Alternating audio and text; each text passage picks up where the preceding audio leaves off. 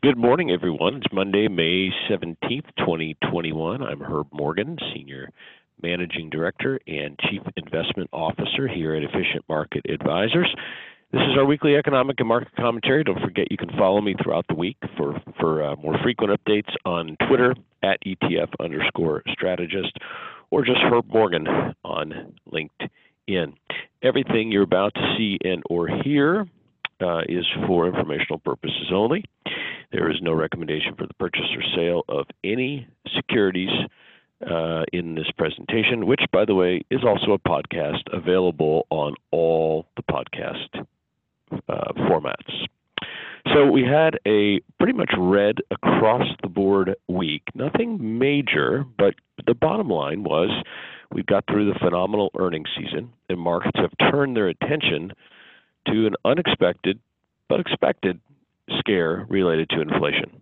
Prices are going through the roof. We're going to talk about more talk about that more as we progress through today's uh, podcast and commentary. S&P was down a little more than one percent for the week. That's even after a pretty strong two-day rally on Thursday and Friday. Uh, mid-cap stocks a little bit more, international about the same. Emerging markets really took the brunt of it, down about three percent on the week, hanging on to positive gains for the year, but really not much, about one and three quarters percent.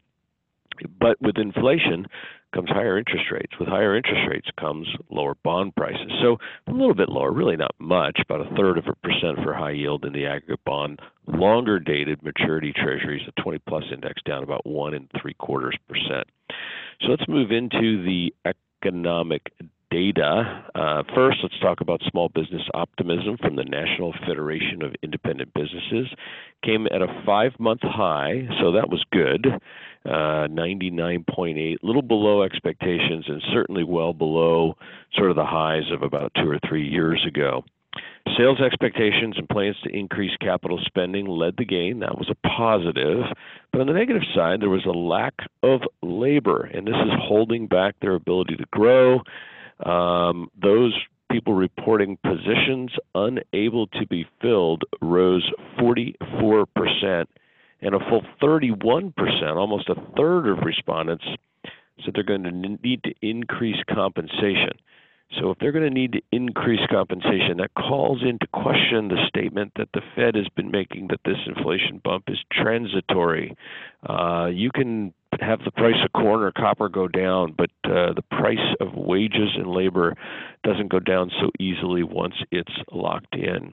Speaking of wages and labor, let's take a look at jobs openings. Job openings, the JOLTS report for the month of March rose to about 8.1 million, way above expectations, about 600,000.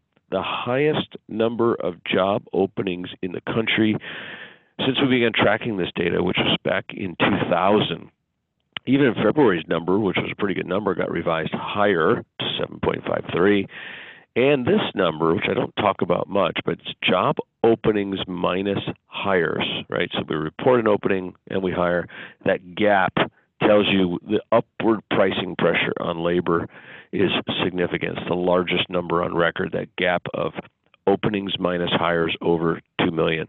That's great for labor getting it back to work, but we're really having a hard time getting everybody back to work. Uh, three major concerns being cited. Number one, coronavirus, is it safe?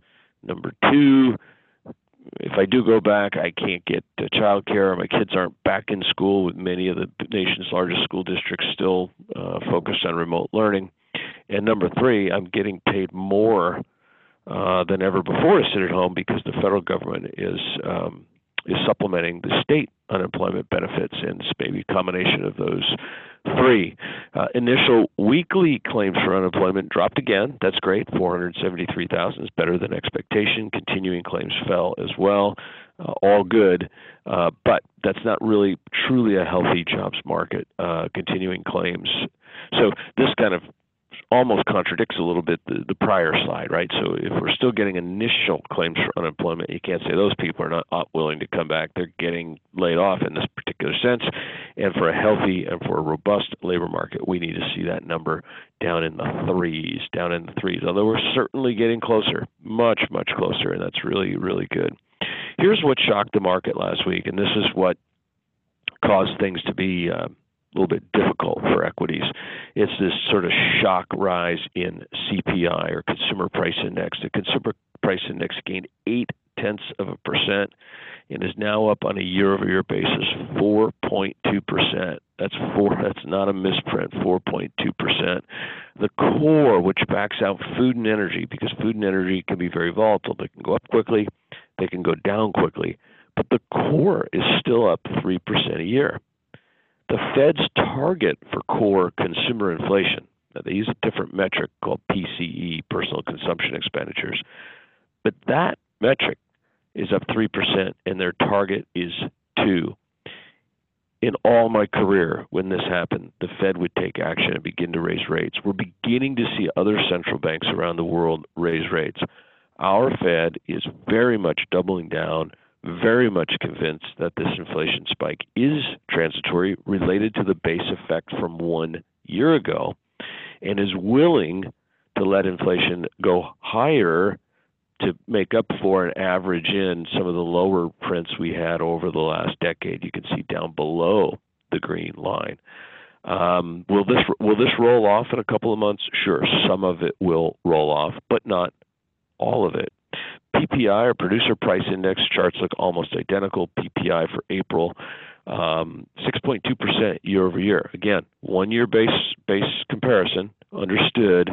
Core PPI up 4% but these are sharp, sharp, sharp spikes related to uh, to the reopening. Retail sales also came out last week um, for April, estimated to come up one percent, but um, came out pretty high, 10.7 percent. I'm sorry, that was the March gain was revised higher. We were unchanged versus a down one percent, but you can see here um, percentage change from a year ago now is very, very high because a year ago we had everything completely locked down. I want to spend another minute here on uh, on prices. One year percentage price change. This is um, data I put together here this morning. So the core PCE, that's the number the Fed uses to determine whether or not they're meeting their statutory mandate. Now, they have two statutory mandates, right? Full employment and core inflation. They define their target at 2% for inflationary purposes, and that core PCE is up 1.5%. You can see here the core and but it's through 331. On May 20, I think it's the 24th or the 28th, we'll get an updated number through April. But when you look across here and you see PPI at six, CPI at four, gold six and a half, uh, nominal PCE inflation is at 11 percent, coffee 28 percent, sugar 47, gasoline 62, corn 80, and this is lumber. It's really affecting home prices up about 350 percent year over year.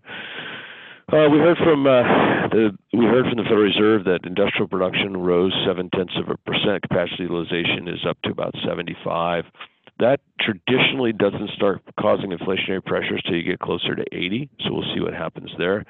Business inventories uh, rose three tenths of a percent after gaining six tenths in February. Sales are up uh, after a prior month slightly slight decline. A huge miss on University of Michigan consumer sentiment. Uh, it fell actually month over month to 82.8, expected to have risen to 90. Why the drop? Inflation. Current conditions uh, fell, but it was all about the respondents saying, We are worried about inflation. We are seeing the price of everything go up. Everything, even used car prices, are up 20% on a year over year basis at this point. So this week, um, we're going to get New York State manufacturing, housing uh, sentiment, housing starts and permits. This one here, Wednesday, the FOMC meeting notes, is going to be pretty important. I believe it's going to be important because it, this is going to determine when are they going to start thinking about thinking. Now, this these minutes were were took place. This meeting of which the minutes represent took place before the surprise CPI and PPI print. So maybe we don't get too much uh, juice out of that. But then we've got initial jobless claims, Philly Fed, uh, some PMIs, and housing sales. Uh, don't forget, um, download us on uh, on your favorite podcasting format. Our podcast is called Slaying Bulls and Bears, making the complex and complicated simple and sensical. Thanks everybody for tuning in. Have a great week. We look forward to talking to you again next week.